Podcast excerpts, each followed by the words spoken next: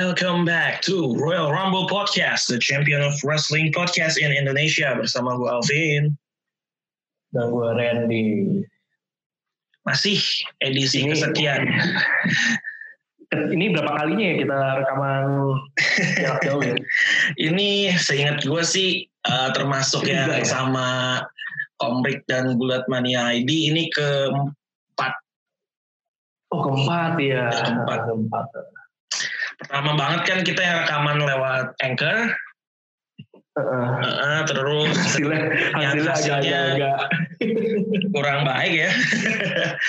Mungkin gangguan internet kita kali ya. iya. Jangan jangan jangan bilang karena anchornya kan. Ntar kita nggak di endorse anchor susah. Terus kemudian kita beralih lewat yang eh, pakai yang lain juga sempat sama Komrik dan Gulat Mania ID terus minggu lalu eh, minggu ini keempat berarti iya iya iya. keempat Udah, berarti udah empat minggu ya kita Udah empat minggu nih genap kita eh, rekaman dari rumah entah sampai kapan ya iya Em, sepertinya masih akan cukup eh, lama, Panjang, tapi ya. mudah-mudahan kita semua tetap diberikan kesehatan untuk menghadapi eh, pandemik ini. benar benar benar. Em, buat teman-teman yang lagi WFH juga mungkin kayak kayak gue em, merasa cukup eh, tertantang karena kadang WFH meaningnya berganti nih Ren dari work from home jadi work flexible hours. itu itu kayaknya jadi permasalahan umum saat ini kali ya. Gue juga Iya. kadang-kadang kayak gitu sih. Jadinya kayak jadi lebih nggak jelas gitu karena labelnya di rumah mungkin kali ya. Jadinya di luar office hour pun juga bisa ditagi-tagi kerjaan gitu gitu.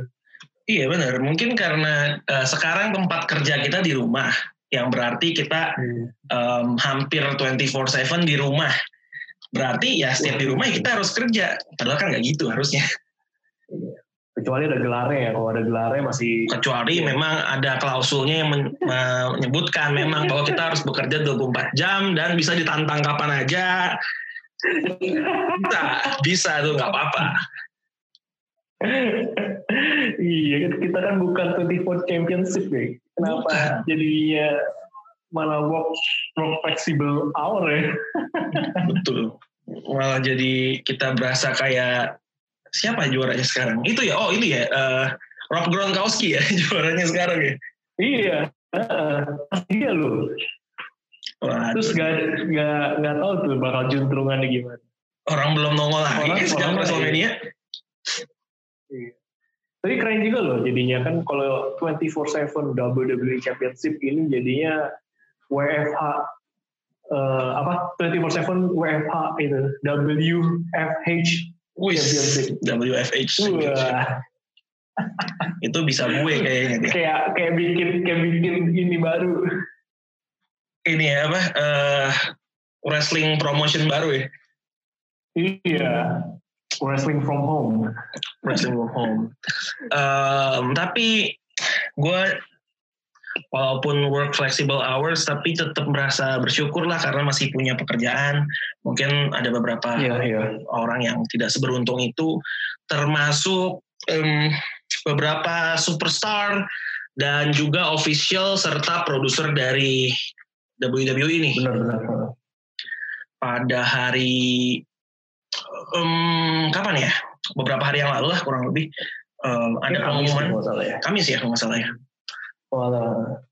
oh ya gue ingat tuh sebelum sebelum NXT mulai itu sebelum NXT mulai berarti benar hari hari hari Kamis pagi-pagi em, Pagi banget deh. Lu pagi-pagi ngapain banget. jam berapa? Jam 2 atau jam Iya iya iya. Gue jam 2 masih bangun lihat-lihat Twitter. Wah banyak tuh langsung WWE ngeluarin rilis di websitenya. Dan rilis itu ternyata belum komplit karena diupdate terus per berapa menit sekali dan nama yang muncul makin banyak. Itu mengejutkan banget pasti ya. Gua- Betul sangat mengejutkan. Gue gak tau deh, itu sebelumnya ada di info atau tiba-tiba berlaku begitu aja gitu.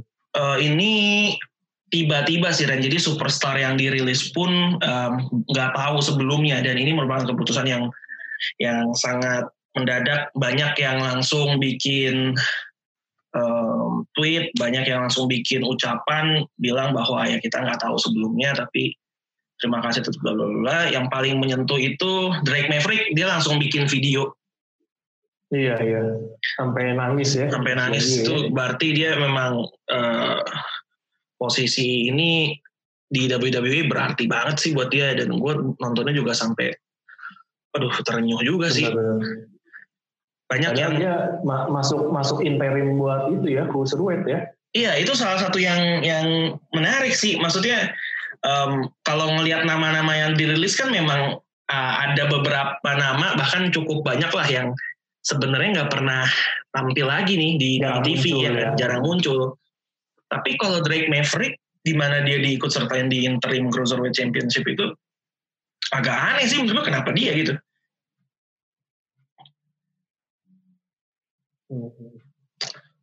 Um, Iya banyak tuh superstar ini yang udah bahkan juga udah lama ya, udah lama um, bersama WWE. Uh, banyak yang menjadikan WWE sebagai impian mereka, tapi sayang banget harus harus mengalami hal ini. Um, coba kita lihat nih dari rilis namanya ya hanya yang hanya yang wrestlernya aja ada yeah. Kurt Angle, Drake Maverick, uh, Carl Anderson, Luke Gallows, EC3, Leo Rush, Kurt Hawkins, Eric Young, Heath Slater, Aiden English, Sarah Logan, Rowan, Epico, Primo, Mike and Maria Canales, Zack Ryder, Noe Jose, Alexander Jaksic, Deona Purazo dan yang terakhir yang menurutku cukup mengejutkan adalah nama Rusev. Iya, iya. Rusev. Kalau buat lu siapa nih Ren yang paling mengejutkan di sini? Uh, sebenarnya ini sih Luke Gallows ya sama Carl Anderson. Iya, ya itu juga sih, itu juga sih. Iya, gue mikirnya mereka baru ambil part di WrestleMania, terus menurut gue sama AJ Styles kan mereka kan masih jalan gitu loh. Tiba-tiba mereka harus rilis ya. Menurut gue nih dua dua orang ini kan sebenarnya kan mau uh, aset tag team yang sebenarnya juga bagus buat WWE. Tapi ya, ternyata mereka yang masuk ke daftar rilis gitu. Gue jadi kayak mikirnya wah sayang juga ya. Terus juga gue gak ngerti nanti uh, ceritanya sama AJ Styles gimana gitu dan pandangan AJ Styles sendiri gimana melihat kenyataan ya dua partnernya juga udah rilis.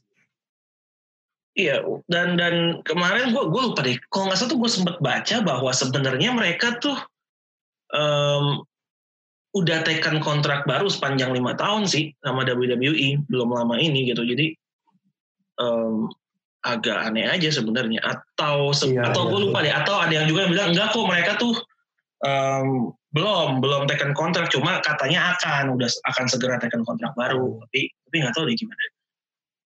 Gue gue nggak ngerti sih pertimbangannya apa. Apakah memang uh, mereka berdua secara ratingnya juga emang gak gitu bagus atau gimana. Tapi mungkin kayak kayak OP aja masih bertahan gitu. loh kenapa yang sekelas ini tendang gitu itu sih yang bikin gue bingung gitu dan ini ngebuat tag team divisionnya makin tipis ya karena The Revival udah cabut, uh, Luke Gallows dan Carl Anderson sekarang juga cabut.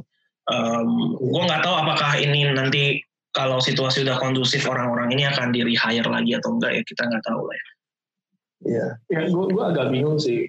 E, mungkin permasalahan utama WWE sekarang adalah terlalu mungkin terlalu over capacity kali ya buat superstar kali ya. Gue gak ngerti. Cuman gue kaget juga sih. Maksudnya tadinya gue pikir WWE itu udah udah settle lah gitu. Maksudnya biarpun ada itu masih bisa survive ternyata hmm, keputusannya diambil gitu ya gue agak emang kaget sih. Maksudnya ya uh, promotor untuk wrestling entertainment sebesar WWE aja masih ternyata masih perlu bangun sampai langkah ini gitu dan dan gue gak tahu deh ini apakah sebenarnya jadi langkah baik untuk all elite misalkan gitu untuk bisa tanda kutip ya akhirnya memungut secara gratis eh, orang-orang yang mungkin dianggap potensial juga itu buat bermain kembali. Ya gue nggak tahu deh. Tapi ya hebatnya justru all elite kayak kesannya sih baik-baik aja apakah emang masih sedikit itu di manage superstar jadi emang masih ke maintain ya gue juga gak paham. Ya, um, nah ini yang menjadi uh, permasalahan buat sebagian orang nih. Um, keputusan ini kan tentu mengundang pro dan kontra ya. Um, mm-hmm. Dan di sosial media itu banyak banget yang kontra karena WWE katanya punya emang punya saving uh, dana cadangan itu cukup besar. Gue lupa jumlahnya tuh lupa deh 500 juta dolar atau 50 juta dolar. Gue gue lupa gue lupa jumlah pastinya tapi cukup besar um, dan dengan pemecatan orang-orang yang tadi kita sebut beserta seluruh produser itu mereka uh, per bulan bisa saving hingga 700 ribu dolar. Nah itu kan kalau dibandingin dana cadangannya mereka sebenarnya jumlah yang nggak sebanding ya. Nggak seberapa gitu loh. Mm -mm, ini yang menimbulkan pro dan kontra. Apakah apakah lu harus nih melakukan ini di situasi seperti ini? Uh, iya, iya. kaitannya dengan AEW adalah apakah AEW juga juga lagi di posisi yang bisa untuk Sama. ngambil orang baru gitu. Hmm. Promotion-promotion lain yang mungkin nggak punya deal TV, udah jelas kehilangan uang tiket juga gua rasa nggak dalam posisi yang bisa signing orang baru. Jadi benar-benar ada kemungkinan orang-orang yang tadi kita sebut itu nganggur sekarang. Ya nganggur. Nah, emang emang ini sih ya makanya kayak kayak gue sempat mikir gitu kok sekelas WWE aja kok masih menghadapi masalah ini gitu makanya harusnya kalau emang sekelas WWE aja bermasalah oleh elit harusnya bisa lebih parah gitu loh menurut gue gitu kan betul betul ya ternyata pagi dengan dana sebenarnya punya 500 juta dolar sih pas sebenarnya menurut gue berarti ada kemungkinan ya mereka melihat ini sebagai kesempatan yang pas untuk emang melepas aja sih berarti kayaknya ya sebenarnya kalau pelepasan ini dilakukan ketika nggak lagi di tengah wabah corona sih gue rasa nggak akan seperti ini responnya ya. Iya iya. Ini hal yang hal yang iya. wajar apalagi ngelihat ya orang sebagian besar orang-orang yang dirilis pegulatnya memang mereka yang hampir nggak punya screen time di TV sih memang. Benar benar benar. Nah cuma karena dilakukan di tengah wabah ini kesannya jadi WWE lagi um, lagi coba hemat pengeluaran gaji, iya. ya mereka dikorbankan. Walaupun WWE kayak uh, tahu gue nggak pernah nyebut um, pelepasan ini tuh karena karena corona sih. Coba gue cari ya. Dan uh, ini sih uh, uniknya itu kayak hmm, gue rasanya info eh, info-info yang menurut gue kayak info yang confidential gitu misalnya kayak uh, dana cadangan gitu bisa keluar menurut gue tuh juga unik sih. Dan itu yang akhirnya malah mematahkan uh, uh, mungkin ya rencananya WWE sehingga menjadi banyak yang kontrak saat ini.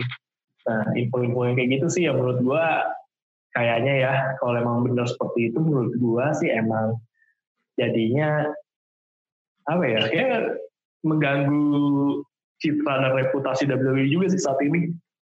Kayak, kayak tadi gue bilang kayak kesannya kayak mungkin memanfaatkan keadaan kali ya kesannya ya ini kesannya doang.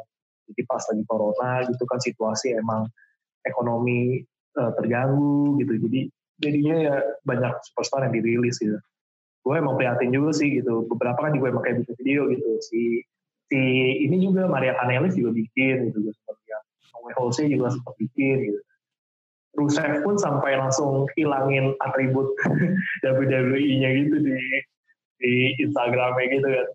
Ya ini jadi kabar mengejutkan buat semua orang sih. Uniknya malah si Lana enggak ya? Iya, iya, iya. Itu yang yang cukup um, mengejutkan gue karena apakah keputusan rilis ini mereka beda keputusannya apa karena di storyline Lana masih ada apa gimana gue nggak tahu. Tapi warnanya masih bertahan sih. Dan keput ke, uh, pas Rusev pas Rusev ada ada pengumumannya Rusev dirilis si Lana kayak bikin tweet banyak yang nggak nyebut nama Rusev tapi kita tahu itu sebenarnya buat Rusev dia nge-tweet apa? Gue lupa lah, pokoknya kayak ya kadang jalannya harus begini, uh, keputusannya hmm banyak lah banyak lah kayak yang sebenarnya itu berkaitan sama kehidupan nyatanya dia sama Rusev gitu cuma karena mungkin Iya. di storyline-nya kan mereka udah pisah jalan Bisa gitu ya. Heeh. Heeh. jadi dia Terus banyak yang ngasih support juga sih memang si si Rusev tuh update eh, entrance-nya dia pakai tank pas lagi di WrestleMania kan. Terus jadi di komen-komennya tuh banyak banget eh, kolega-kolega di WWE-nya kayak bilang ya ini apa eh, entrance yang paling beda, entrance yang emang eh, terbaik pas di WrestleMania. Terus kayak dia Rusev tuh yang kayak profesional apa segala macam gitu. Ya ya dan itu emang ya itu sih ini sih kayak emang ada kesedihan tersendiri gitu ya. Sekali merusak akhirnya kena juga di masa kayak gini Yep, em, yang paling vokal nyuarain support sih setahu gue Ricochet ya karena di semua tweet em, teman-teman yang dirilis sama WWE dia selalu reply untuk berikan support. Hmm, sekaligus mungkin juga ada agak ketar-ketir juga kali ya. Iya. Tapi ini nunjukin bahwa memang persaingan superstar sendiri dalam WWE itu ketat banget berarti ya? Ini gue ngelihatnya ibaratnya seperti em, mungkin ya acara pencarian bakat juga sih Ren Hmm, bahwa orang-orang ini tuh em, selain rival untuk memperebutkan screen time di TV juga sebenarnya teman baik. Jadi karena mereka udah menghabiskan waktu sekian lama bersama-sama, jadi jadi ada hubungan itu loh. Iya iya Rival sekaligus teman baik gitu. Jadi ya lo mungkin agak sulit dijelaskan Hmm. hubungannya. ya mereka emang teman tapi sadar juga maksudnya eh, mereka perlu perform yang terbaik juga gitu kan untuk ngejar rating misalkan atau ngejar eh, KPI tertentu Betul, gue betul. juga tapi nggak kayak eh, tapi gue juga kayak bingung sih maksudnya kayak beberapa orang mungkin emang tanda kutip kayak udah kena nasib gitu loh dengan gimmick yang begitu kayaknya emang susah maju gitu. Contoh kayak eh Heath Slater gitu atau enggak kayak way Jose sih kalau buat gue yang apa Zack? Iya you know Jose apa Zack gitu kan. Iya, kayak menurut gue emang ya itu udah susah maju aja gitu dengan apa yang udah diberi gitu kan dengan apa yang dibawa gitu kayaknya mau mau gimana pun kayaknya agak susah gitu Iya, iya, iya. menarik gitu. Bener, bener. Jadi kesannya kayak emang WWE tuh bisa ngeliat, oh ini orang yang pengen gue majuin gitu. Oh yang ini ya udah nih sini aja gitu. Iya, iya, iya. kayak gitu juga gitu. Iya, in a way, in a way gue gue sepakat sih kayak ya coba contoh tadi yang gue sebut No Way Jose ya lu imagine gak sih WWE Champion dengan gimmick konga lain kayak No Way Jose gitu kayak gue gue sih enggak sih kayak ini orang emang ketahuan buat bercandaan doang gitu. Iya buat ini aja pelengkap meriah aja ya gitu. Iya iya iya. Dan Ya, itu- kabarnya memang eh, situasi ini ada dampak juga dari Vince McMahon kan berapa hari sebelumnya juga mengumumkan bahwa XFL bangkrut kan. Iya iya iya. Ya katanya ada ada faktor itu juga. Ya apakah dana yang dia punya di WWE untuk nutupin bankruptcy-nya XFL atau enggak? Katanya itu kemungkinan, cuma ya ya kita nggak nggak tahu lah itu cuma spekulasi doang. Iya iya.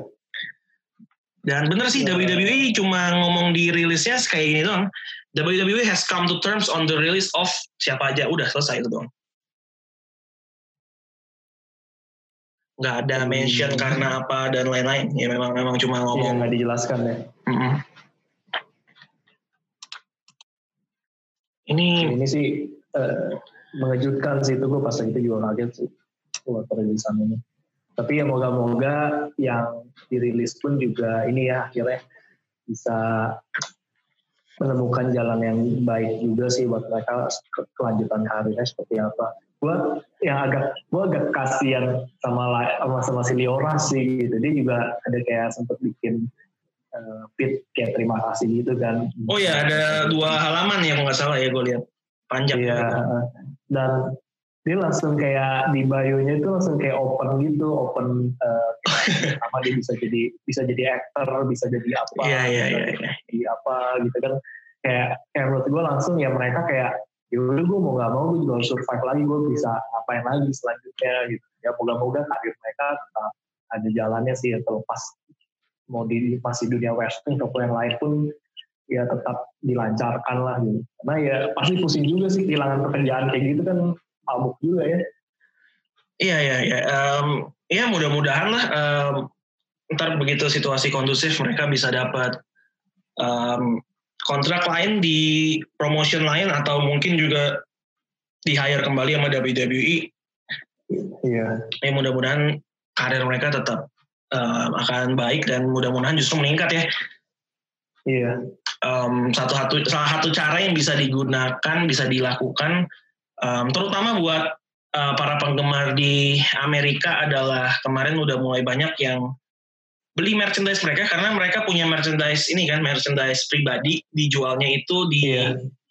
di satu situs gitulah memang untuk yang independen. Um, udah beberapa beli sih. Dan kemarin sempat satu hari itu yang jadi top sellernya itu kaosnya Zack Ryder. Mm-hmm. Zack Ryder. Um, yang kaosnya Hit Slater juga keren sih. Um, dia kan tagline-nya I got kids ini diganti sama dia I got fired. I got fired. ya kreatif juga sih. Agak-agak pahit tapi bisa menjual sih. Dia ini sih dulunya tuh free agent kalau saya. Beneran-beneran sekarang free ya. Beneran free agent sekarang. ini tapi kayaknya dia ini Ren, dia kayaknya kalau Hit Slater bisa ngikutin trajektorinya dua rekannya di 3MB. Ini kan udah sama yeah, persis yeah, yeah. sampai di tahap ini nih um, iya, iya. dari 3MB Jober dirilis kembali badannya jadi berotot juara WWE beda kan? Beda. Di training dulu training dulu. Training dulu badan gede nungguin dulu kan pakai minyak firdaus atau apa gitu kan wak doyok gitu kan. Oh, udah jadi Drew McIntyre udah. Benar benar dia jadi member terakhir 3MB yang melakukan hal yang sama. Ini terjadi sama Jinder Mahal, terjadi sama Drew McIntyre, Tinggal Heath Slater nih, jalannya udah dibukain. Jadi udah tinggal ikutin lah ya. Tinggal ikutin aja. Mungkin udah ada manual book ya, udah ada manual. Udah ada kayaknya. udah ada kayaknya. udah ada manual booknya tinggal diikutin. Tinggal dia bisa apa enggak nih gedein badan sama numbuhin bulu. Iya, itu sebenarnya kayak kayak gitu menarik juga kalau dipikir-pikir kan. Mungkin jadi Slater kan juga mikir, ya dulu gue bareng gitu sekarang Drew McIntyre udah udah Universal Champion, Jinder Mahal juga sempat uh, eh, WWE Heavyweight Champion gitu. Nah gue gue punya kerjaan aja enggak sekarang. Iya, langsung temennya nih. Manual book ini lu baca. Manual book. Pas Drew McIntyre juara kemarin kan ada ada video callnya dia sama Heath Slater tuh. Ya, ya Heath Slater me, uh, kasih ucapan selamat yang yang heartfelt banget sih itu si Drew McIntyre-nya sampai sampai terharu hampir mau nangis gitu. Mm-hmm. Itu gue rasa sebenarnya Heath Slater pengen ngomongnya harusnya tuh yang mau nangis gue bukan lu. nah, Mentok dia ini ya uh, juara tag team. Tag team sama Rhino. Sama Rhino. Iya. Pas waktu pecah lagi Raw sama SmackDown dia jadi ini the first ever SmackDown Live Tag Team Champion loh. Iya iya. Itu doang. Kalau um, juara 24/7 awalnya siapa ya gue lupa deh. 24/7 juara pertamanya Waduh, siapa, ya? siapa ya? ya? Pokoknya gue malah ingat keduanya. Keduanya tuh sempat ini. Uh, Robert Root kan. Robert Root sempat. Uh, List. Hmm. Oh juara pertamanya Titus O'Neil. Titus O'Neil ya. Titus O'Neil. Terus tiga. Sobat Truth ya. Iya. iya. The longest reigning 24/7 champion itu Riddick Moss 41 hari. Riddick Moss. Um, sama uh, juara terbanyaknya kita nggak perlu tebak siapa ya karena iya nggak usah tebak itu jelas siapa jelas siapa sebanyak 35 kali loh. Gila. John Cena aja 16 kali juara juara dunia. Ini Artruth 35 kali 24/7 champion. luar biasa. Uh, keren banget sih. Luar biasa. Uh, eh, AJ Styles nih ternyata ada juga dia memberikan tanggapannya tentang uh, Luke Lawson. ya Luke Lawson Carl Anderson. Uh. Uh, dia bilang bahwa um, the only way I know how to explain it is that these guys are my family and I couldn't take care of my little brothers. Um, dia merasa bahwa dia uh, bertanggung jawab nih atas pelepasannya Gallo sama Anderson. Dia merasa ya gue yang paling tua di antara di OC dan gue seharusnya tuh take care mereka. Tapi gue nggak berhasil dan ini ngebuat gue merasa bersalah dan bertanggung jawab. Iya, iya, iya. Nah, ini sih ini ya. Uh. Masif, masif sih. Um, Seth Rollins juga bikin video kan tentang situasi ini, um, di mana dia bilang bahwa ini adalah masa yang berat untuk semua orang, termasuk buat WWE juga. Dan video itu membuat dia kembali diserang oleh netizen. Karena dianggap sebagai dianggap sebagai ini apa juru bicaranya company WWE. Iya. Ini mungkin part untuk dia heels heelsnya makin dapet kali.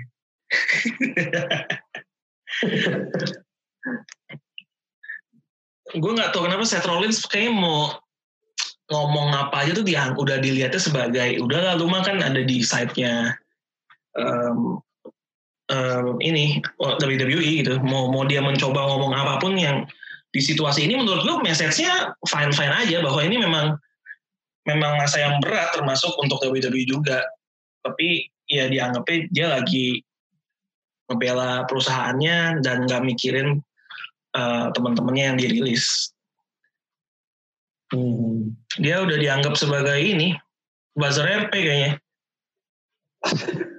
buzzer profesi tambahan buzzer Emang, emang. Buzzer is, ini, buzzer istana ya. Buzzer istana dia, buzzer istana. Ya, istana WWE. WWE. ya kan, ya, ya,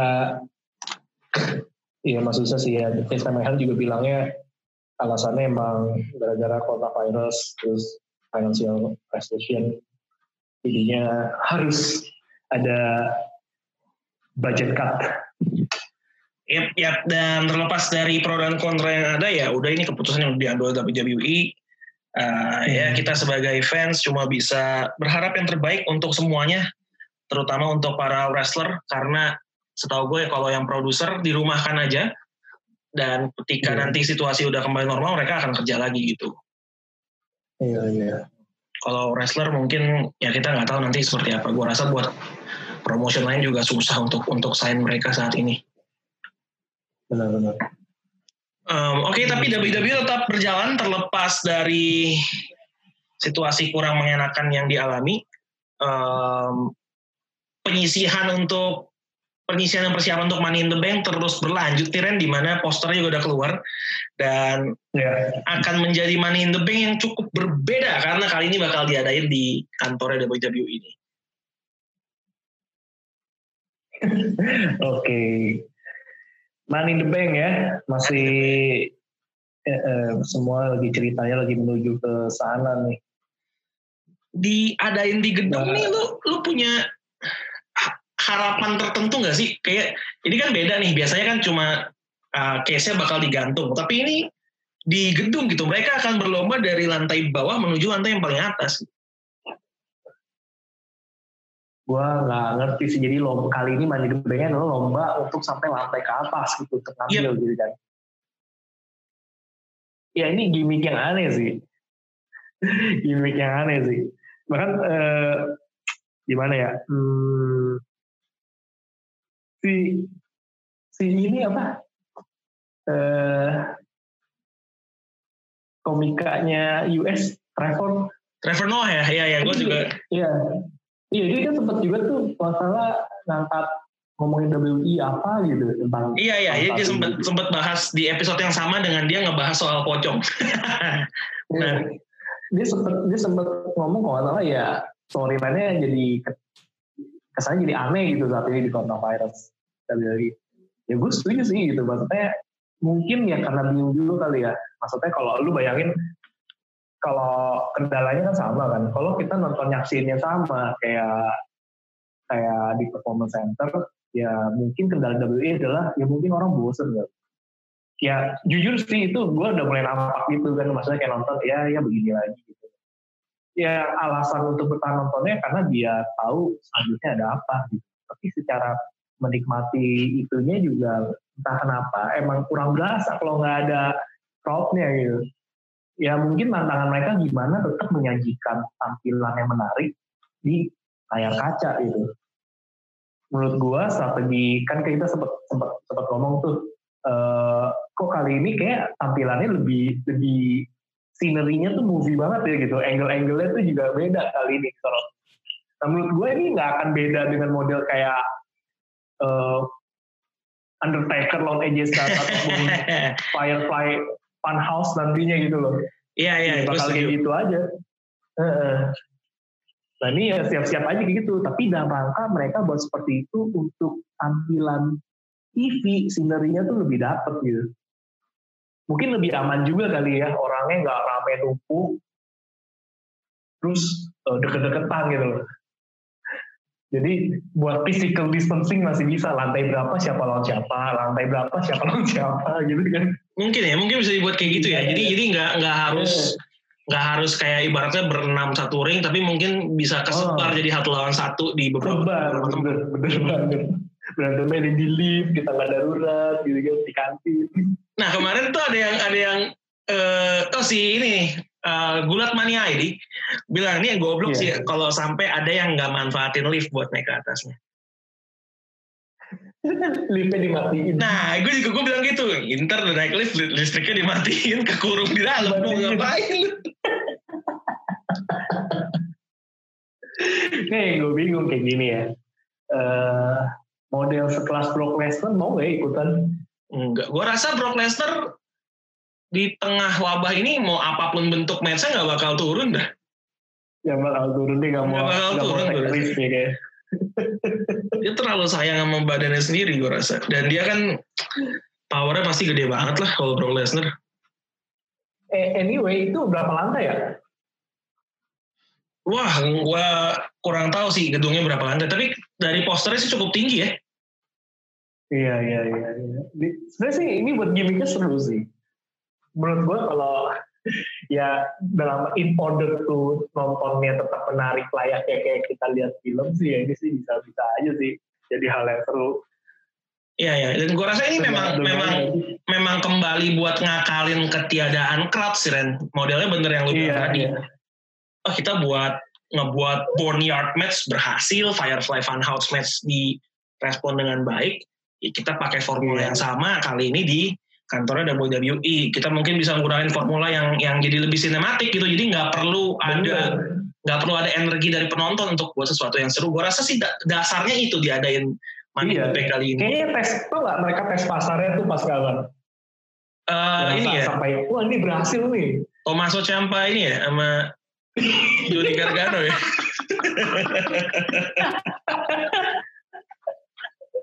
Mereka tes pasar dulu responnya gimana. Oh kayaknya seru juga nih. Demen juga nih yang banyak lihat nih.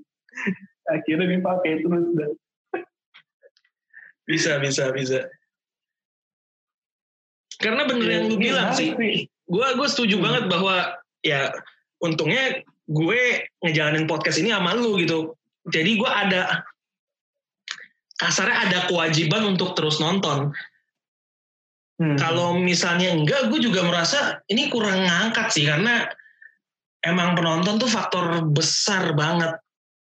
Itu aja buat buat kita yang nonton lewat layar kaca gitu. Gimana buat iya, para iya. wrestler sendiri yang tampil nggak pernah ada penontonnya. Gue rasa mereka kehilangan bener, energi bener. banget sih dari dari dari penonton. Bener bener. Dan menurut gue nggak gampang juga sih emang para superstar untuk juga tampil kayak gitu sih. Betul. Gue gue inget banget nih dari dari dari bola aja tuh udah ketahuan bin. Uh, pas lagi Liga Eropa tuh Inter main tuh. Kan mainnya kan di kandang Inter nggak boleh ada penonton tuh waktu itu. Yap, yap. lawan lawan Ludogorets ya waktu itu ya. Apa tuh klubnya Bulgaria atau apa gitu. Gila itu sih. Gak asik banget sumpah kalau gak ada Garing penonton. ya, garing ya. pemain iya pak. Pemain Inter nyetak gol juga selebrasi juga kayak selebrasi. I- ya udah teman gue aja Kayak selebrasi kita kita aja main futsal gue rasa. yang yang ya udah itu aja. Iya itu aja tuh berasa gitu loh. Aduh ini nggak nggak seru banget gitu. Ya bulat pasti juga berasa banget lah ya kayak apalagi kayak ya apalagi jelas gitu loh. Salah satu kayak salah satu KPI, KPI mereka kan ya responnya penonton gitu. Kalau bola lu gak ada nonton lu jago nyetak bola ya oke lalu kepake terus gitu. Nah kalau yang kayak gini mereka kayak gak ada yang gitu. Nontonnya pun aja kita juga uh gak seru ya. Bener bener. Bener. Em, yang sebenarnya unik juga ya maksudnya kayak sebenarnya aksi di ring dan kalau di bola aksi di lapangan itu tetap sama tapi ketiadaan penonton bikin beda, Iya, itu bikin mungkin beda. kalau di kalau di bahasa rohaninya tuh roh kudus ya. Iya. Berat Yang sekali ya. Jawa gitu. Wah, Anda harus bertanggung jawab nanti kalau diminta pertanggungjawaban loh. Anda baru saja menyama-nyamakan penonton gulat dengan Roh Kudus.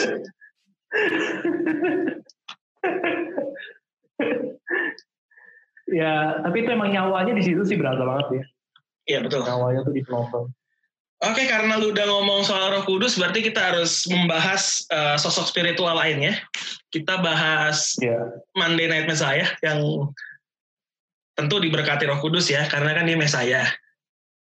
Saya. Yang sepertinya langsung akan di-insert lagi ke title picture nih, lawan Drew McIntyre. Benar-benar. tanggapan lu nih mengenai dua penantang utama dari para juara baru kita yang sebenarnya orang lama dua-duanya. Satu Seth Rollins, satu eh, Bray Wyatt. Bray Wyatt. Hmm. Eh, dua-duanya orang lama yang kembali di insert ke title picture. Tanggapan lu mengenai hal ini seperti apa? Hmm, menurut gua sih masih oke sih ya. Menurut gua masih oke, cuman khususnya menurut gua lebih pasnya lebih emang lebih oke-nya tuh di case-nya Drew McIntyre sih. Karena menurut gua kalau emang Drew McIntyre di plotnya lebih lama dan dia dilawannya Seth Rollins menurut gua itu semakin memperkukuh perjalanan dia sebagai the true champion gitu. Kalau dia emang nanti bisa menang menurut gue juga menarik sih lawannya Seth Rollins kayaknya juga lawannya di Raw saat ini yang emang seru ya kalau kayak emang dibangun ceritanya emang Seth Rollins sih apalagi pas lagi dia heels kan walaupun ya gue nggak tahu sih nanti Drew, Mc- Drew McIntyre tuh kali ini yang lalu dia jadi jadi ini gak sih jadi face gak sih dia Face, face, dia Gimana? face. Face banget. Sekarang. Nah sekarang jadi face tuh menurut gue pas lah ketemu heelsnya tuh Seth Rollins gitu. Posisi yang eh, berseberangan dulu, sebaliknya sekarangnya berlawanan gitu. Tapi menurut gue pas. iya.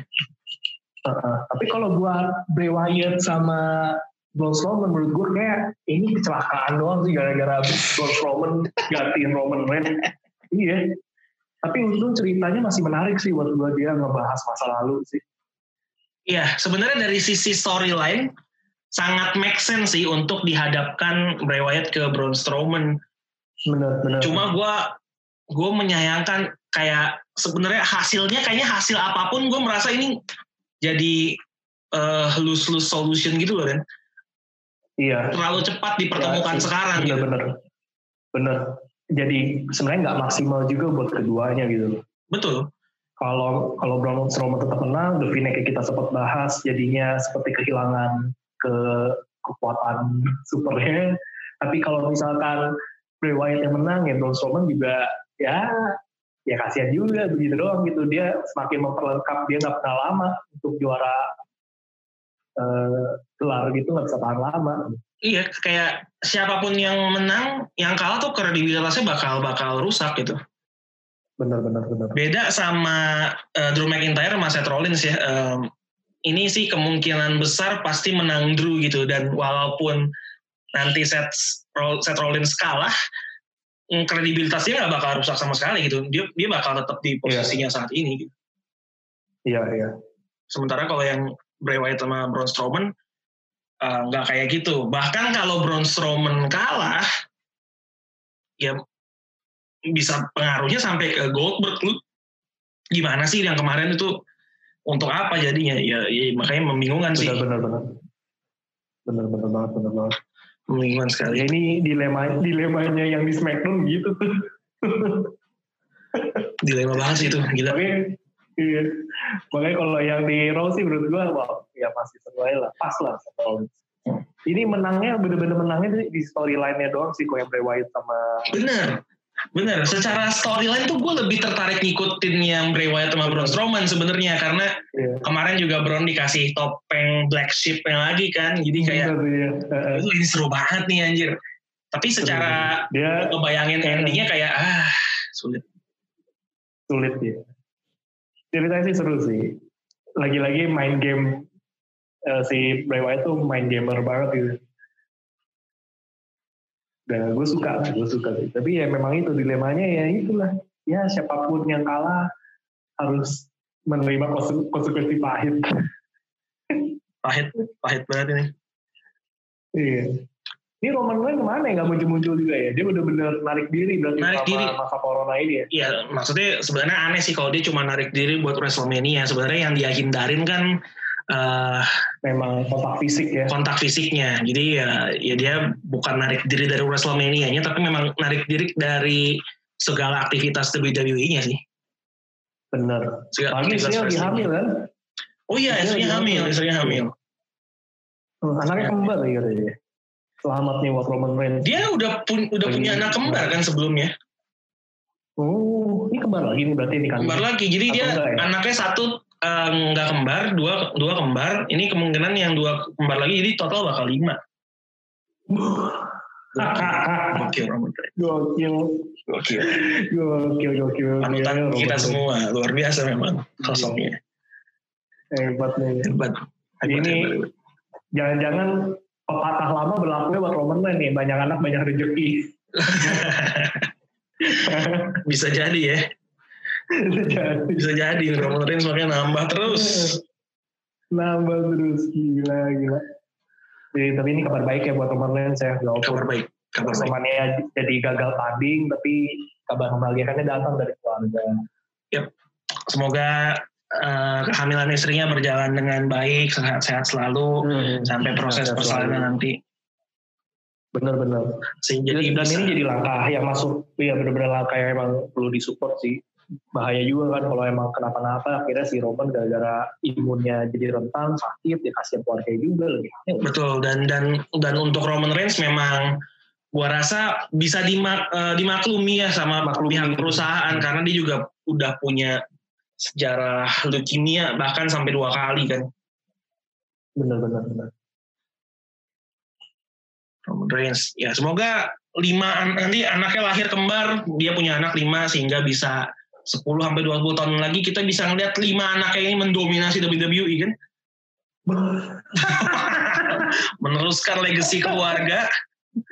Wah, someone family. Someone family. Bareng nanti kan sama anak-anaknya Uso gitu kan. Anaknya Uso. Wah, udahlah. Yang lain nggak bakal dapat tempat. Mending dibikin divisi sendiri kalau kayak gitu. Samoan Division. Jadi udah mereka tanding sendiri. Jangan ganggu divisi lain. ada Banyak bener gila. Samuan Championship. Samuan Championship bener bikin aja. Gila goks sih gila. Gila memang. Roman Reigns sosoknya luar biasa. Oke, okay, untuk di Money in the Bank um, sudah ada beberapa nama nih yang yang qualified buat matchnya. Yang pertama ada Asuka. Yeah, yeah. Menang lawan Ruby Riot. Kemudian ada Shayna Baszler berhasil mengalahkan Sarah Logan yang setelah kalah langsung dirilis oleh WWE. Too bad. Too bad. Udah kalah dirilis lagi. Pedih juga. Untung ininya suaminya enggak ya si itu Fucking Riders ya. Oh si siapa namanya gua yang mana gua nggak tahu ya nggak suaminya nggak bahkan menang loh suaminya kemarin lawan Iya. Ricochet dan Cedric Alexander Hmm. kemudian nama terakhir dari divisi perempuan Raw yang lolos ke Money in the Bank adalah Nia Jax yang mengalahkan Kairi Sane Ini Kyrie Sen Kyrie sebenarnya Sane. kasihan juga nih ya. Kairi Sane bahkan rumornya masa depannya lagi nggak tentu karena kontraknya bakal segera habis dan ada kemungkinan dia nggak perpanjang Mungkin dia mau pulang kampung kali ya di Jepang ya. Enggak, dia mau pulang kampungnya ke promotion sebelumnya. Gue lupa. Impact atau atau apa ya? Gue lupa deh ada namanya. Oh gitu. Wow. Rumornya seperti itu. Dan dimengerti sih karena ya sejak naik ke Raw ya digunakannya sporadis kayak gini dan gak efektif ya dimengerti sih kalau misalnya dia nggak mau panjang kontrak ya. Iya iya. Sayang Dan, banget dan gue tuh emang emang yang gue agak agak kurang seretnya adalah dia tuh kalahnya tuh bener-bener kalah yang devastated banget gitu loh. Yang kayak bener-bener gak berdaya gitu kalahnya. Benar-benar dan bahkan ketika tag team pun sengaja dibuat yang dipin tuh mayoritas Sane pasti. iya. Pasti. Bener-bener kayak yang bener-bener orang gak berdaya banget lah gitu. Di pinnya pun juga kayak pin dipin dengan cara ironis gitu loh. Iya iya iya iya.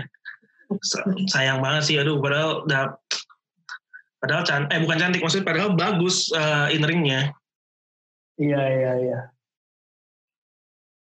sangat Ini disayangkan. ya, aduh, kayak kalau inget dulu pas masih di NXT gitu, jadinya kayak jadi orang NXT juga emang mikir kali, wah ini sebenarnya eh, promosi ke main roster ngeri-ngeri juga nih. Iya, gua rasa sekarang sih udah udah ada pikiran-pikiran kayak gitu ya. Iya iya. Karena kasusnya nggak cuma satu dua gitu banyak yang Banyak bener. akhirnya menjan doang gitu. Kacau. Kacau memang. Sementara Iya. kalau- kalau di SmackDown, SmackDown tuh udah ada yang Eh, oh udah ada, udah ada dari divisi perempuannya sudah ada nama yang lolos ke Money in the Bank yaitu Dana Brooke. Dana bro. Dana Brooke eh, mengalahkan Naomi yang di mana cukup mengejutkan buat gue ya. Iya iya benar-benar. Udah baru ada empat nama kalau yang perempuan. Sementara buat yang cowok baru ada satu nama nih yang lolos yaitu Daniel Bryan. Daniel Bryan melawan Cesaro menang Daniel Bryan. Daniel Bryan. Daniel Bryan. Cerita-ceritanya ada beberapa yang lagi seru sih Ren buat gue Ren kayak em, di luar Money in the Bank ya. Em, Iya. Sasha Banks lawan Tamina kalah kan? Iya. ini dia, ini dia nih. Kemudian eh, yang seru juga adalah Sonya Deville sama Mandy Rose nih. Ini juga eh, seru karena akhirnya Sonya Deville meluapkan apa yang selama ini dipendam katanya. Benar-benar. Dia bilang bahwa Mandy Rose adalah the most selfish woman she ever met. Wah, Tajam, tajam. Tajam. dia langsung nge-tweet bahwa sekarang saatnya gue yang jadi bintang. Asik. Mestinya dia memperjelas gitu loh. Kalau saatnya gue jadi bintang, berarti sebelumnya bintangnya kan si Mandy Rose. Iya, Aneh gitu kan. Apa yang membuat Mandy Rose bisa menjadi bintang? Hmm. Eh, kayak gue pertanyaan itu gue jawab off air aja, jangan di on air.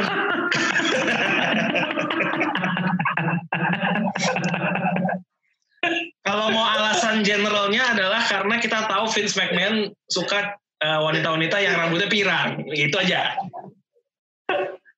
Kalau kayak gitu kan, kalau kayak gitu kan, apakah mungkin tetap bisa jadi bintang? Sulit ya kayaknya. Kita lihat aja Sonya Deville, kita coba Kita lihat hmm, langkahnya seperti apa, kita perhatiin. Nanti kalau misalnya, goes. eh, misalnya amit-amit upayanya jadi bintang gagal, mungkin bisa didengerin nih apa yang tadi kita sampaikan. Masalahnya bukan di Anda, soalnya bukan.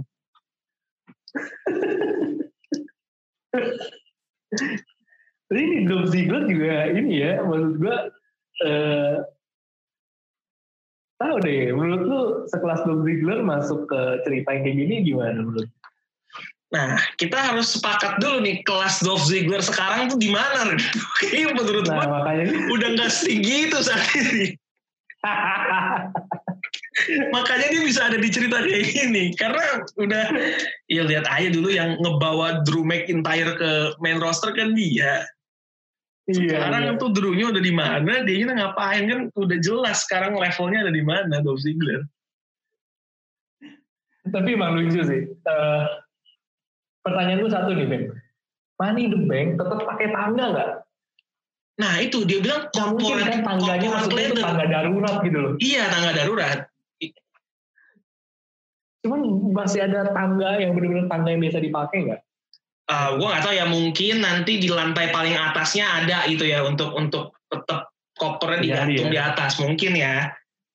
Gue nggak tahu. Itu digantung gitu kan. Kayak seseorang ya yang digantung-gantung itu gue teringat seseorang yang sekarang jadi juara interkontinental. digantung. Oh iya tahun lalu kan pahit ya. Pahit kan kisahnya kan. Gila betapa satu tahun tuh mengubah banyak hal dalam hidup seseorang ya. Mengubah ya. Tahun lalu dia yang digantung, tahun ini dia akan memasuki Money in the Bank sebagai Intercontinental Champion loh. Iya, yang labelnya sebelumnya agent gitu kan. Eh, manajer, Gimana agent, agent dan manajer tiba-tiba dia yang megang juaranya luar biasa. Iya. Miminnya kan gue lihat, eh, gue lihat poster Money the Bank kan. Kalau dilihat itu eh, kesannya atribut eh, properti tangga kesannya kayak masih dipakai gitu. Ya masih ada. Iya. Cuman yang menarik perhatian gue tuh bukan tangganya, Apa? tapi ada hal lain yang menarik perhatian gue. Apa? Charlotte? Bukan. Bukan, bukan bukan Drew McIntyre ini. Oh, bentar, bentar. coba, coba gue lihat, gue lihat, coba gue buka. Ada apa loh? Ada apa nih? McIntyre foto begini nih? Sejak kapan Drew McIntyre seperti ini mukanya? Ini bukan Drew McIntyre. Coba, coba, coba. Happy banget ya kayaknya. Kayak, Happy banget. kayak jadi orang yang ramah. Iya beda banget. Siapa yang jadi Drew McIntyre ini? Aduh. Nah, kalau gue yang kemarin gue cermati adalah gini, Ren, sebenarnya.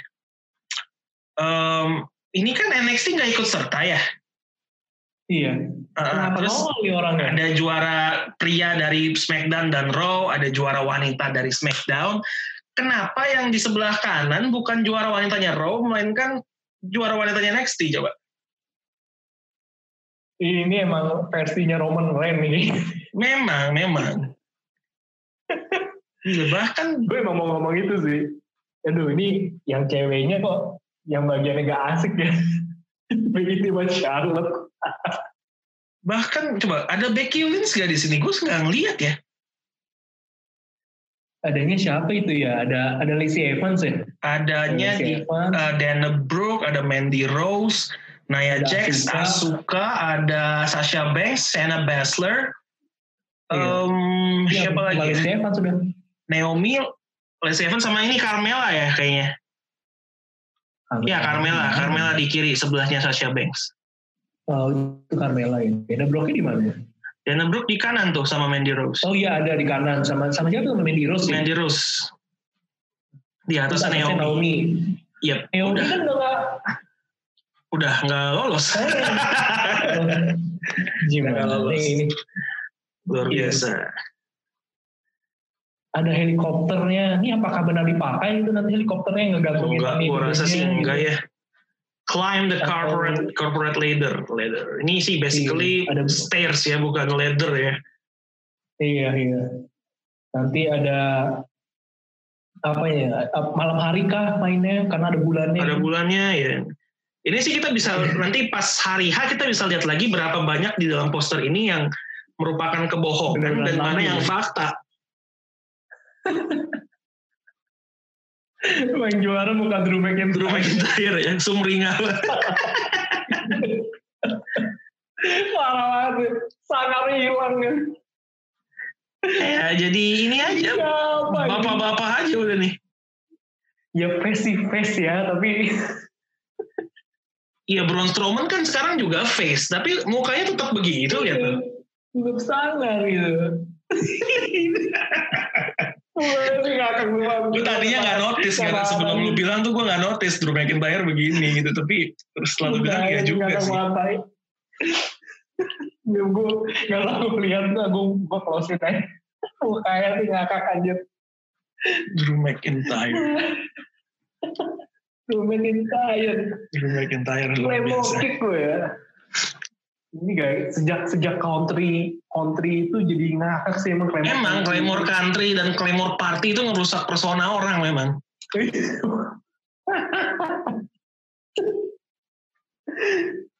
Aduh, ini Drew McIntyre. Drew McIntyre. Tapi dari itu penegasan gak sih menurut tuh dari dari posternya aja kesannya ya kesannya ini orang bakal retain semuanya. Iya sih harusnya ya. Harusnya sih retain, harusnya retain. Em, cuma gue nggak tahu soal Braun Strowman. Iya. Charlotte pun juga nggak masuk padahal lima the bank nggak ada tapi nggak bisa ini ya. Lumayan lu dia masuk ke expose begini. iya makanya ini udah emang kayak Roman Reigns banget sih. Iya. Mending yang lainnya ada embel-embel pemain NXT juga gitu ya. Gak ada dia doang. Gak jelas sumpah. Apa dia ikutan Money in the Bank? Oh udah gila sih kalau udah juara ikutan juga. Gue nggak paham dan gue gitu. Kayaknya sepanjang sepanjang sejarah nggak pernah ada juara yang ikut Money in the Bank deh. Dia mau jadi yang pertama mungkin. Luar biasa tuh Pak. Luar biasa memang. Em, ada hasil signifikan lain yaitu gelar juara SmackDown Tag Team Champion pindah tangan. Iya, ini juga mengejutkan sih.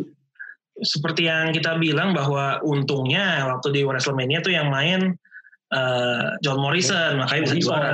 Kalau The Miz kita nggak yakin dan terbukti kan ketidakyakinan kita itu.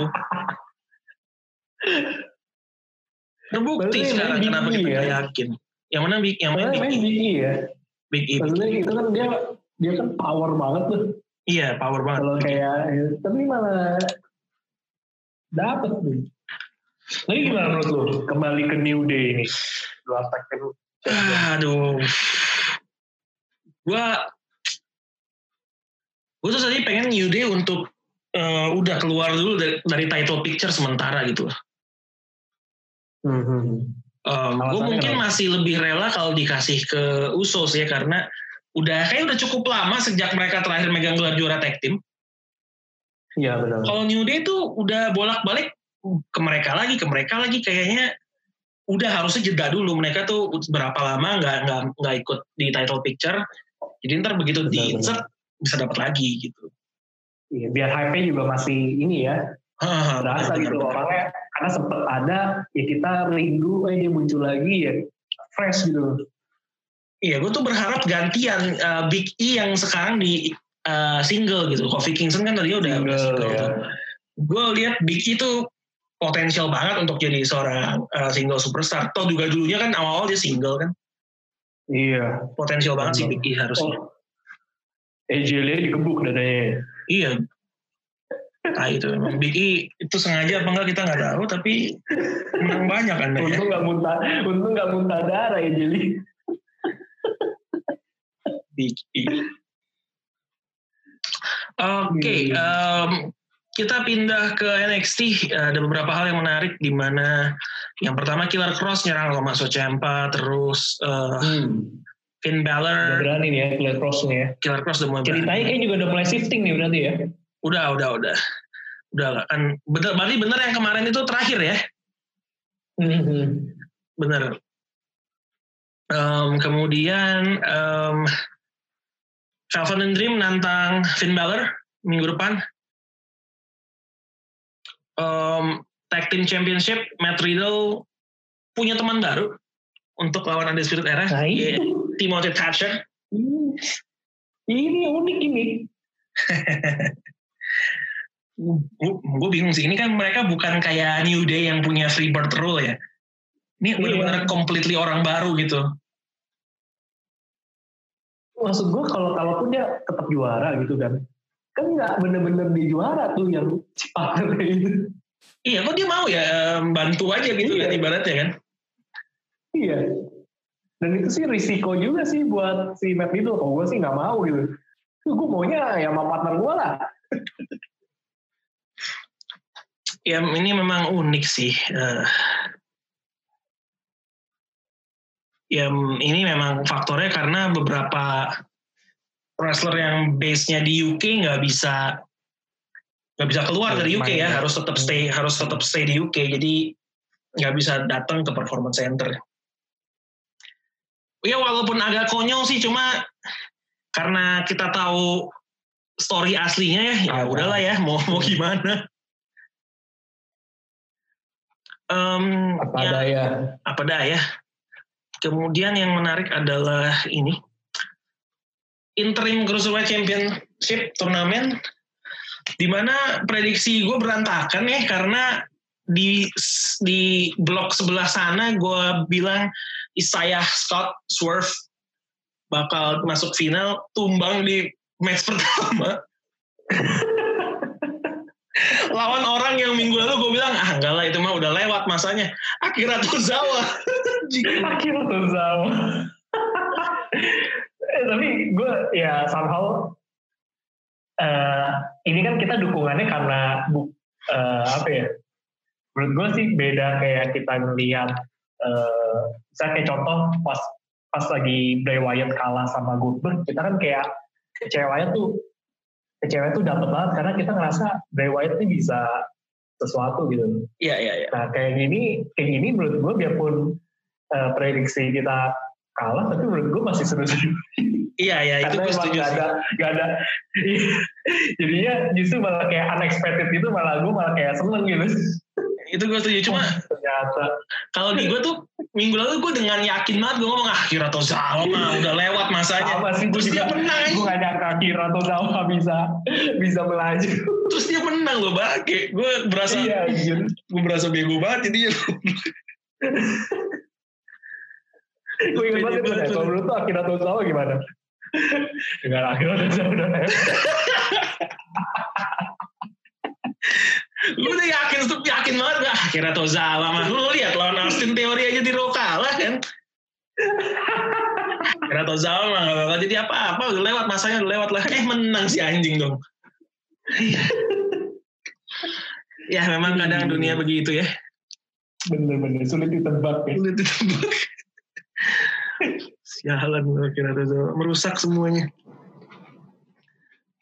Eh, eh tapi rumornya Drake Maverick eh, masih akan main Ren minggu depan. Oh gitu. Ah di video juga dia ngomong eh ya eh, Masih ada one last perform gitu ya. ya inter interim cruiserweight turnamen ini bakal jadi my last match gitu. Dia ngomong sih gitu. kita sudah tahu lah hasilnya gimana. Iya. Nggak perlu diragukan ya. Menyedihkan. Menyedihkan. Sedih tahu gak sih kalau misalkan last last match lu di sini kayak ya kalah udah kalah dirilis lagi. Iya iya iya. Gue nggak tahu yang lebih menyedihkan tuh siapa antara dia sama Sarah Logan ya. Em, Sarah Logan tuh kalah, abis itu tahu dia dirilis. Kalau Drake Maverick tuh udah tahu, gue bakal dirilis nih, tapi gue masih harus main. Dan match terakhir gue turnamen, berarti nggak mungkin gue menang. Kan itu gue nggak tahu yang mungkin menyedihkan yang mana gitu. Tragis. Wah, emang dunia itu kejam ya. Kejam, kejam. Keras, keras, keras. Hidup banget. tega, tega, tega. Tega, tega, tega. Tapi harus dilakukan. Kejam, kejam. Ini sih, ya gimana ya, ironi, ironi sih. Lebih ke tragis sih daripada ironis. Tragis ya. Tragis, tragis. Ya kita lihat coba eh, minggu depan nanti apa yang akan dipertontonkan oleh Drake Maverick buat kita.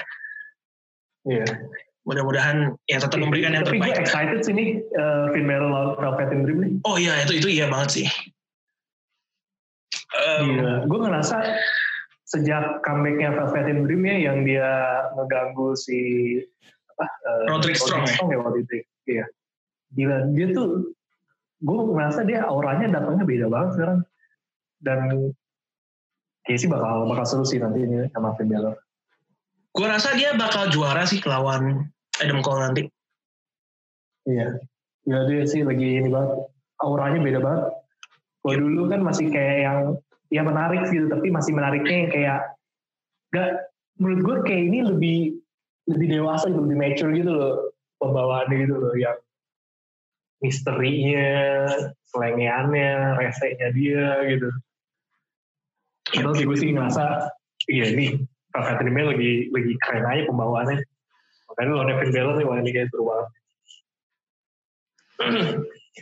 Aduh, gue sih tetap berharap Finn Balor menang ya karena salah satu favorit gue cuma cuma nggak tahu deh ngelihat Velvet in Dream kayak yang gue bilang lagi lagi naik banget ah, bisa aja hasilnya menang The Dream Iya, iya. The Dream gue juga menarik sama Dexter Lumis sih Dexter Lumis ya. Dexter Lumis eh, di matchnya Matt Riddle kemarin dia juga kelihatan lagi mengamati dengan sangat intens. Eh, gue nggak tahu apakah itu berarti dia bakal melawan Matt Riddle atau apa nggak tahu. Tapi sosoknya buat gue cukup menarik sih. Iya, iya. Kayak psikopat juga gitu. Oke, em, kita tinggal lihatlah minggu depan nanti apa yang akan disuguhkan eh, tiga brand kesayangan Iya. kita ini. Em, minggu ini kita cukup segini dulu. Sekali lagi mudah-mudahan para wrestler dan official semua yang dilepas oleh WWE bisa mendapatkan em, sesuatu yang lebih baik di masa yang akan datang ya. Iya, iya. Eh, tapi gue ada satu topik eh, buat Apa? dibicarain lagi. Menurut gue nih seru juga sih, Vin. Apa, Bar? Apa, apa pendapat lu mengenai Ronda Rousey misalnya? Ini kan lagi... Oh, Ronda Rousey ya. Hmm, Iya. Ronda Rousey, gue jujur nggak nggak gitu kehilangan Ronda Rousey sih sebenarnya Ren. Eh, Karena kan dia lagi apa kayak lagi komennya kan lagi bermasalah tuh Yap, tentang ya lagi bermasalah. Cuma ini yang yang menimbulkan spekulasi adalah kita nggak tahu nih apakah komentar-komentarnya ini beneran sebuah atau work settingan atau gitu. atau jujur dari dia sendiri. Hmm, hmm. Banyak yang spekulasi ini tuh settingan. Jadi nanti begitu dia balik ke WWE, dia bisa jadi heel, Heel. bisa jadi heel karena rata-rata yang yang hajar dia di medsos adalah mereka yang face. Hmm. Mungkin bisa Even- jadi apa? Even Lana aja juga komen loh. Oh, mana ya? Iya. Ya, hmm, mungkin Lana bilangnya kalau kalau ini fake, kenapa Edge sama Page itu sampai sempat cedera parah? Karena ini tetap ada eh, risiko tersendiri sebagai pro wrestling. Gitu. Yep, yep, yep. Ya, sekarang sulit ya. Memang kayak jarak eh, garis antara real sama fake-nya tuh makin kabur gitu loh. Hmm. Yang hal-hal yang kayak gini tuh kalau di zamannya Attitude Era dulu kita tahu bahwa kalau di- ini orang ngomong kayak gini udah keluar dari company itu real. Eh, storyline ya udah storyline. Tapi kalau kayak gini yang hal seperti ini tuh bisa aja em, fake juga sebenarnya. Iya. Tapi maksud gue kayak gini loh. Menurut gue ini agak kalau ini beneran settingan ya, itu sih jelek banget buat nama Ronda Rousey harusnya. Ronda Rousey ya. Iya, Makanya iya buat- lu, lu, lu, iya lu, lu bilang ini kayak sesuatu yang fake gitu, tapi lu masih berkecimpung di situ kan konyol gitu menurut gue. Iya makanya kalau buat gua kalau misalnya ini fake itu bisa di di capitalize-nya dengan dia balik menjadi sosok yang dibenci semua orang tapi dominan gitu loh. Bener, bener. Jadi super Ya, heel. kayak heel, heel yang hipokrit gitu ya. Iya, jadi super heel yang kayak oke ini fake gue buktiin lu semua bla bla bla. Bisa aja, bisa aja gue nggak tahu. Iya, iya.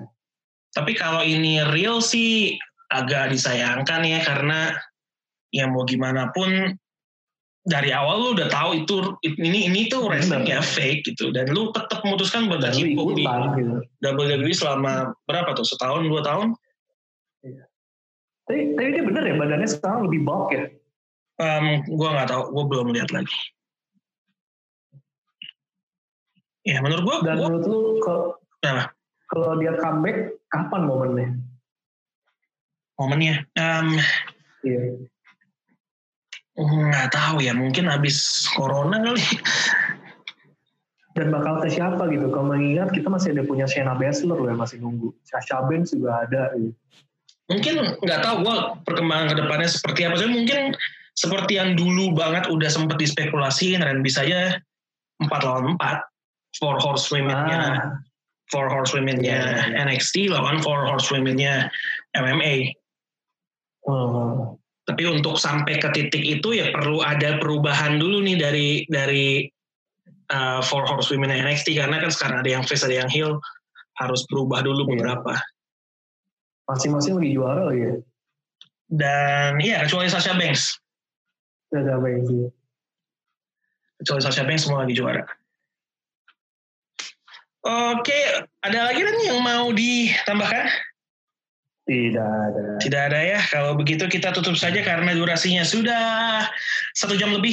Uh, Royal Rumble Oh, Podcast udah satu jam dulu ya? sudah Iya. sudah sudah. Emang Gak nggak berasa ya? emang nggak berasa sebenarnya bahas tiga show. Ini pun banyak match yang nggak kita bahas. Ren. Iya. Iya, kalau semua kita bahas bisa durasi kita satu episode tiga jam. Tiga jam. Satu itu- brand satu jam ya. Satu brand satu jam. Jadi itu terlalu lama. ya apa, kita nanti akan bahas lagi minggu depan. Mudah-mudahan. Seperti biasa kita selalu berharap tiap minggu tuh lebih baik ya. Bener, bener, bener. Bener. Lebih baik. Lebih baik baik secara kualitas wrestlingnya, storytellingnya, dan juga kondisi dunia saat ini lebih baik. Bener itu yang terpenting juga. Itu yang paling penting. Betul sekali. Kalau begitu terima kasih sudah mendengarkan Royal Rumble Podcast. Um, kita akan jumpa lagi di episode yang akan datang bersama host kesayangan Anda, gue Alvin. Dan gue Randy. And you can believe that.